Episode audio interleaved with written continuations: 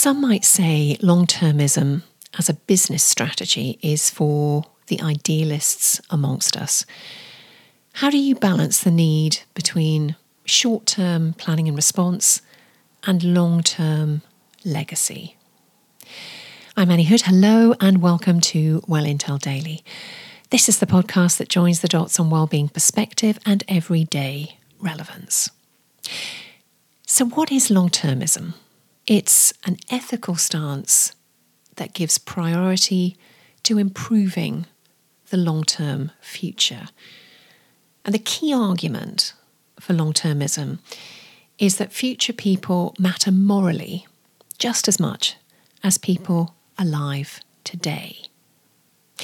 And what taking that view does is it considers the well being and interests of future generations and it prioritizes sustainability and future orientated thinking.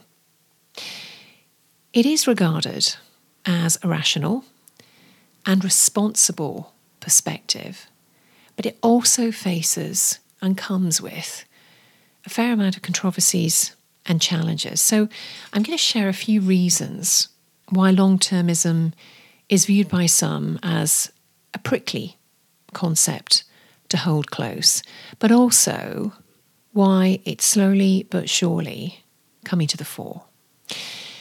So, first, short term concerns and immediate needs often take precedence over longer term considerations. And you might remember this from COVID lockdown debates.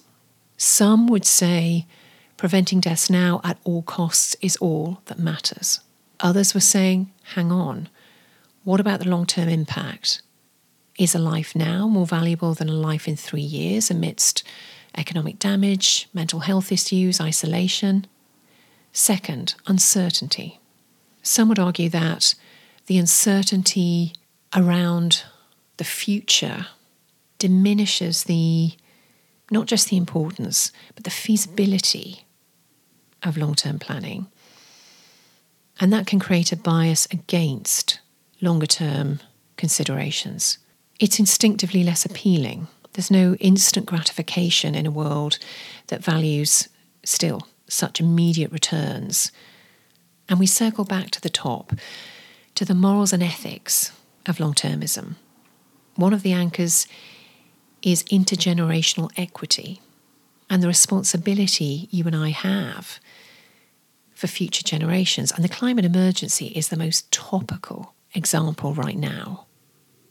Those are some of the challenges, but at the same time, there's a rapidly growing recognition of the need for long term thinking and action, no matter how uncomfortable that feels.